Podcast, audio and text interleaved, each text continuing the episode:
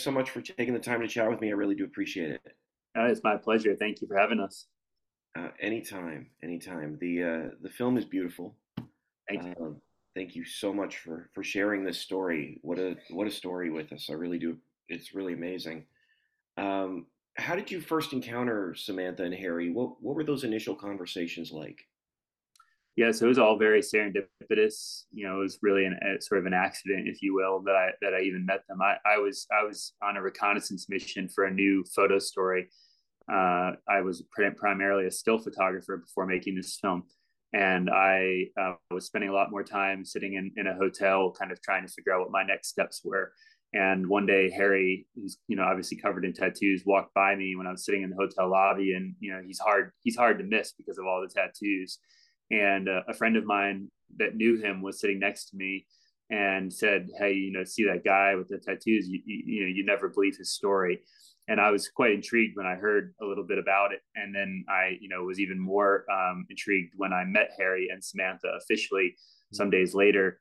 Um, and they they brought a hard drive with them, and they plugged it into my computer and showed me a bunch of footage of them rescuing animals and building Hoja Nueva, which is Samantha's organization, and I was just very taken by not only the the quality of the cinematography, but I was also really taken by the the, the choices that they made when they ch- chose to keep recording.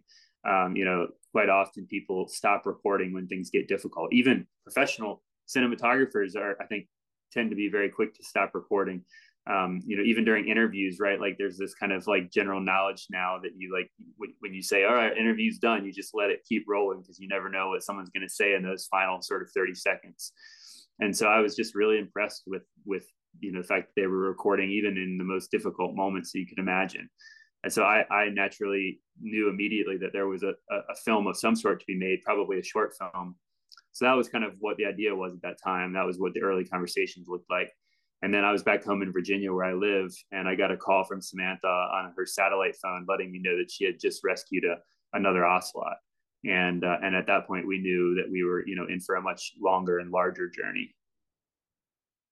Yeah, it, it's incredible, and I, my understanding, and you know, is is that much of the filming they had to do, as you were saying, they had to do it themselves uh, because you guys were were correct me if I'm wrong um, there were issues because of the nature of the the the animals being being around the animals.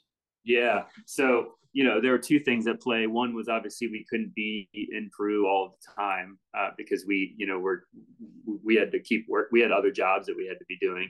Um, so we were both working on, you know, I was doing speaking engagements and other photo gigs, and we were doing some small video jobs, you know, small sort of like little commercial f- films and uh, and so we had that was the way that we were funding the film initially for the, basically the first year was actually just paying for it ourselves or using miles to fly down there. Uh, so we we couldn't be there as much as we had wanted. And then the other aspect of it was that they had a you know a protocol that said that you know no one can be around the cat um, other than Harry. And so the first sort of three months of its life, Harry and Samantha were both around it because there was a lot of intense care that was needed. Uh, it had a lot of par- Keanu had a lot of parasites, so uh, parasite medications and feeding by bottle. And but then once Keanu reached three months of age, it was only Harry that had access to him from that point forward.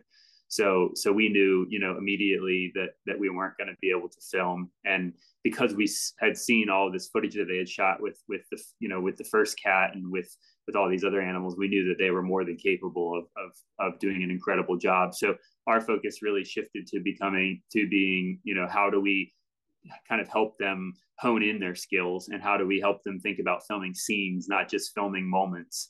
Um, you know because that's i think anyone can for the most part film a moment right? But how do you actually think about filming a, the beginning the middle and the end so that you have a standalone piece of work?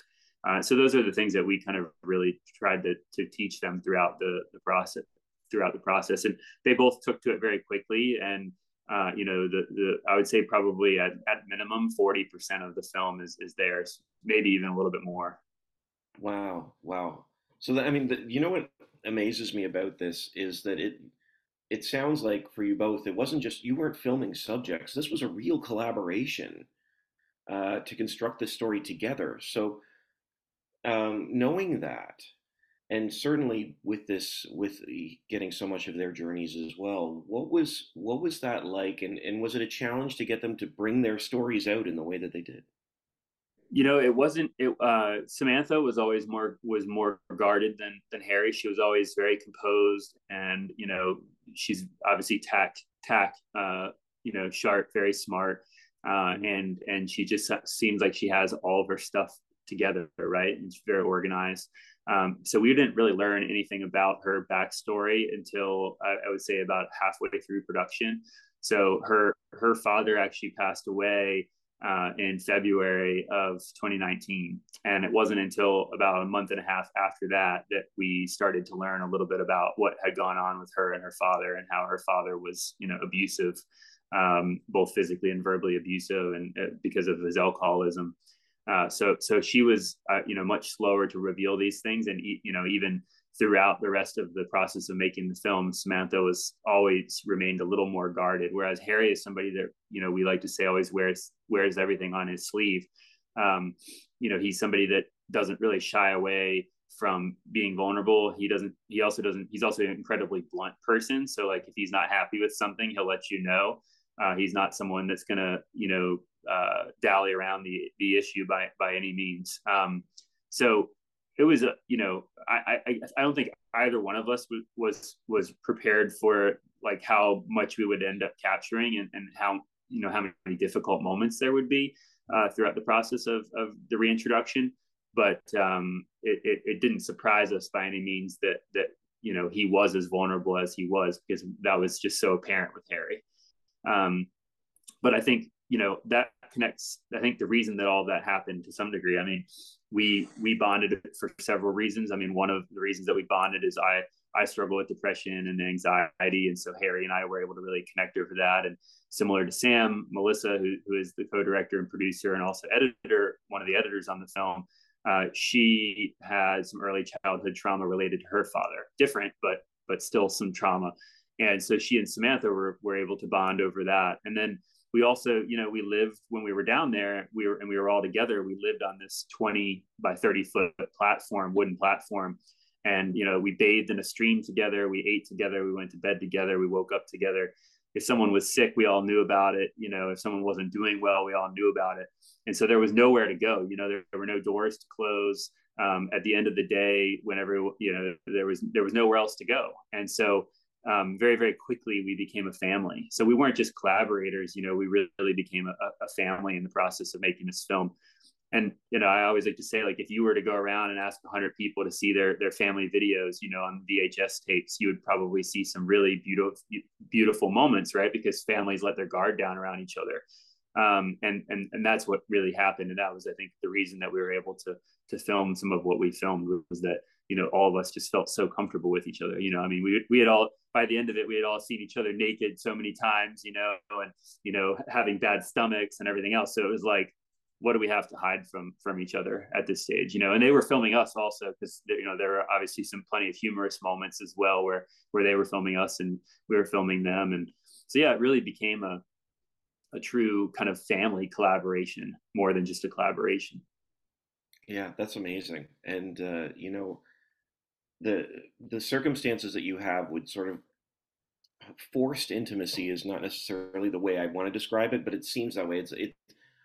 I guess it still doesn't have to be because you still have to be willing to share, even though you don't have much opportunity to hide. Um, and and you know what I I appreciate your openness. I mean I suffer from anxiety, depression myself. It was interesting. I'm reading the the the press notes it references uh, the body keeps of score by van der kolk at one point and i'm like oh i'm reading that right now. Um, but uh, i'm just wondering uh, from, from you on this journey um, what did you learn about the about the treatment of ptsd and, and trauma? Because as you're as you're all sharing and, and living together in these close quarters i mean certainly samantha and harry are dealing with their stuff you're dealing with your own stuff. Is there anything particularly you took away from the experience yeah, probably the biggest thing that I took away from it was that I saw that what Samantha and Harry accomplished with their conservation work is actually the result of everything that they've been through. And um, and and what I mean by that is that I think we've we tend in, in especially in Western society to view these things as a as a negative, right? As just like a clear negative.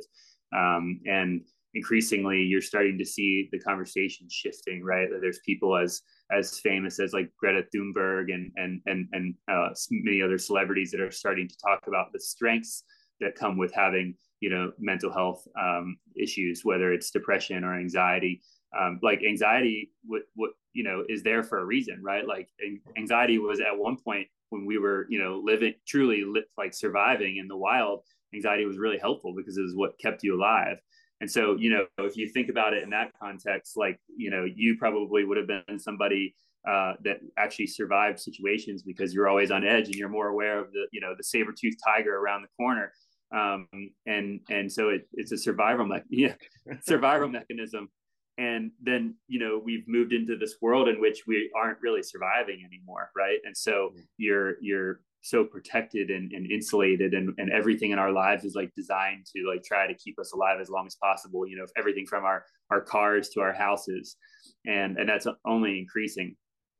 And so um you know it's the, i guess i just started asking myself the question like does having depression and anxiety allow me to see the world in a way that is different than other people?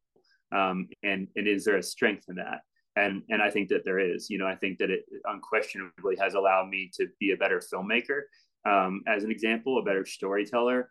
Um, and you know, and there's all sorts of things that I could get into on that. And I think that you know what we see in Harry and Samantha is the same. Like that that all the experiences they've gone through in their life, good and bad, the cumulative of all of that is is what has allowed them to do this extraordinary work. You know, this inspiring work. And I what's so funny is that like in all of my life of, of telling stories and um, I've spent most of my time in, in remote wild places and almost all the people I meet that are out in these in these these environments they almost all tend to have similar backstories. You know they almost all tend to have gone through something difficult in their life or are still struggling to some degree. And and and so they all find themselves you know there and they they all seem to be achieving these remarkable things. And you know, it just it seems like there's a connection between between the two. And that's not to advocate that someone should go out and you know give themselves depression or or you know PTSD so that they can like achieve the extraordinary. But it is to say that you know I think that for a long time it was always viewed as just this bad thing, and I think we're starting to see that um, things are shifting, which I'm, I'm particularly excited about. You know, and that doesn't mean like I still get help, right? I, I still have a psychiatrist and I have a psychologist that I work with, and I'm a huge advocate of, of getting professional mental health help. Um, but I, I, I am very excited for the fact that that we're beginning to look at it all very differently now.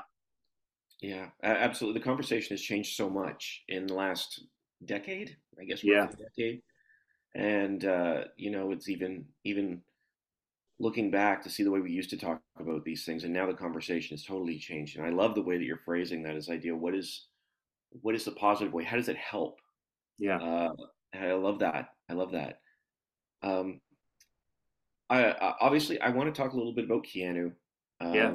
I'm sure that ocelots are going to be the hot animal this Christmas season that people are looking for under the tree.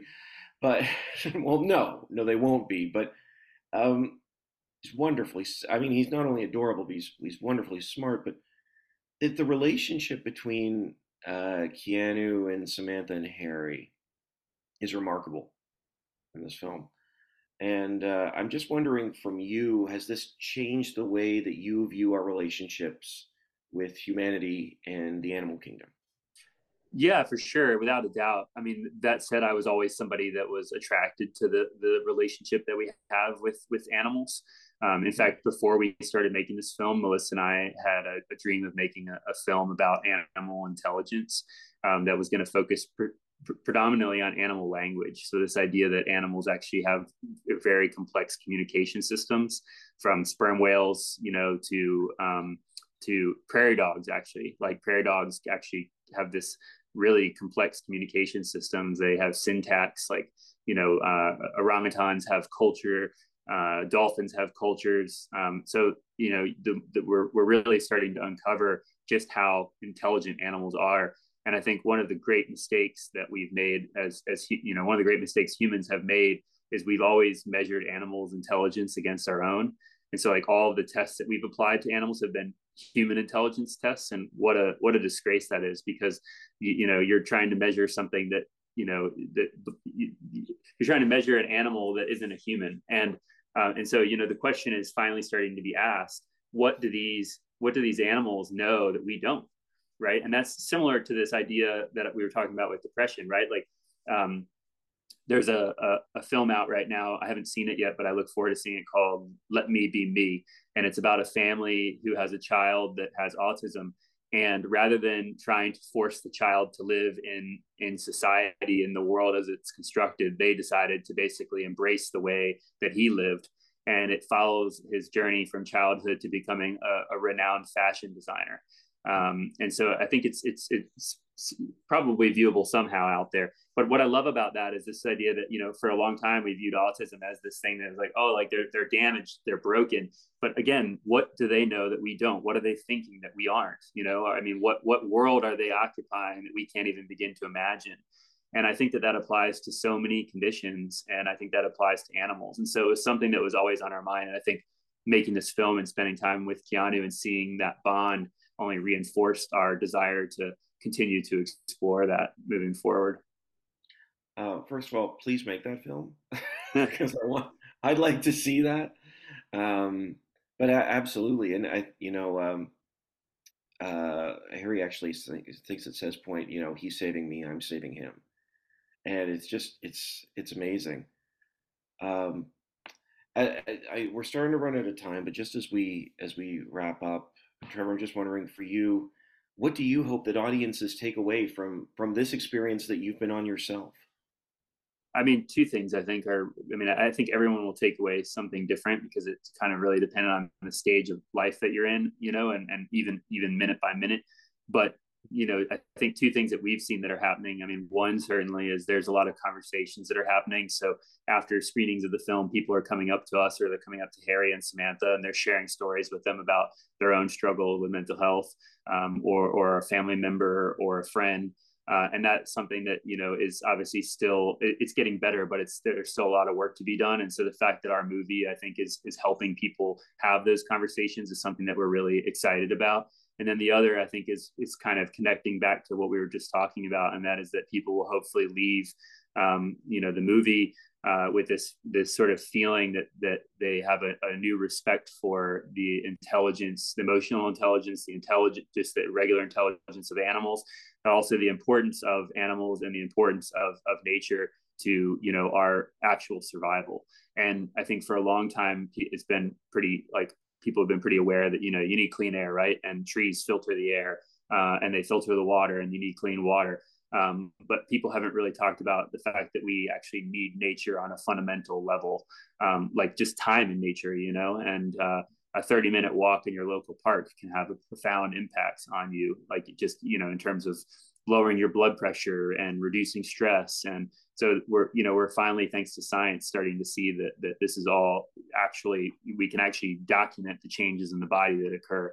Um, and, and so, you know, science is not the best uh, science is not the best communicator, right? Like they tend to public, pu- publish articles in, in, in, scientific journals that no one reads, and scientists aren't necessarily the best communicators. So I think that's the other major thing is like, can our film leave people with the feeling that nature and animals are so important to our survival? And then when articles that come out that you know talk about some of the science that that's that's being done they remember watching this film and they remember you know feeling that way and and hopefully you know it's part of uh, a collective change you know where you know i don't necessarily think it's going to happen in the next 10 years but i i hope that 50 years from now you know we see a more enlightened humanity um, in terms of our relationship with the natural world wow i really appreciate that trevor thank you so much Thank you. I really appreciate your honesty. Your openness is phenomenal.